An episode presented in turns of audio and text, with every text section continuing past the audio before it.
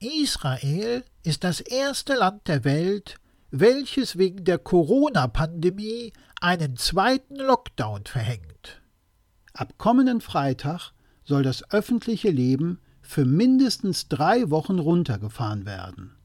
Momentan hat Israel 54 schwer Erkrankte pro eine Million Einwohner, die Vereinigten Staaten 44, Deutschland gerade einmal 2,5. Israel verzeichnet momentan täglich über 4000 Neuinfektionen.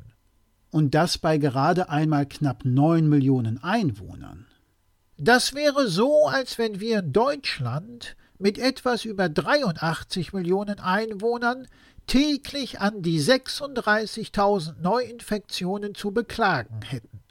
Laut dem Robert Koch Institut liegt die Anzahl der täglichen Neuinfektionen in unserem Land seit über einer Woche tatsächlich bei deutlich unter 2000.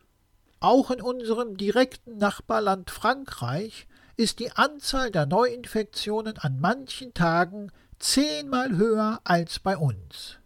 Unser Land hat bisher im weltweiten Vergleich riesiges Glück gehabt. Stimmt, Spontan fällt mir kein Land ein, das so glimpflich davongekommen ist wie wir.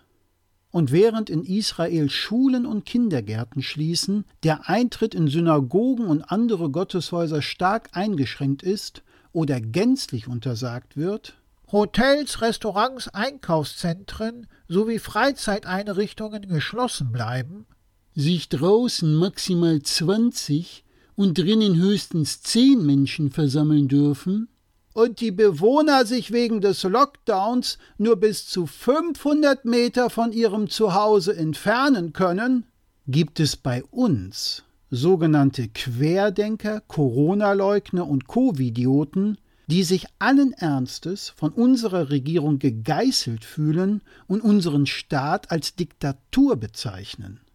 Bloß weil sie nicht einsehen, sich an die Aha-Regeln zu halten.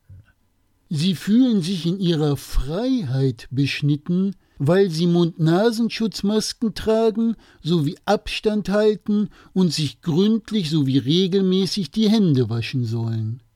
Deshalb rufen sie zu Demonstrationen auf und gehen dort zu Tausenden auf die Straße, ohne dabei Masken zu tragen oder Abstand zu halten. Andere Länder wären heilfroh, über unsere niedrigen Infektionszahlen und können nur ungläubig den Kopf schütteln, wenn sie sehen, was diese Leute hier veranstalten. Es ist ja auch nicht nachvollziehbar, was diese ignoranten Zeitgenossen da tun. Es kommt einem so vor, als ob die unbedingt Fallzahlen wie in Israel, den USA oder zum Beispiel Frankreich provozieren wollen. Es gibt doch für diese argumentations- und faktenresistenten viralen Amokläufer ein vortreffliches Sprichwort. Wenn es dem Esel zu gut geht, geht er aufs Eis. Das Fatale ist nur, dass durch diese Corona-Ignoranten auch Unschuldige mit dem Eis einbrechen. Tatsache ist, dass bei Querdenkern, Covidioten und Corona-Leugnern nicht nur wir, sondern auch der Rest der Welt sich nur noch wundern kann, dass man sich wundert.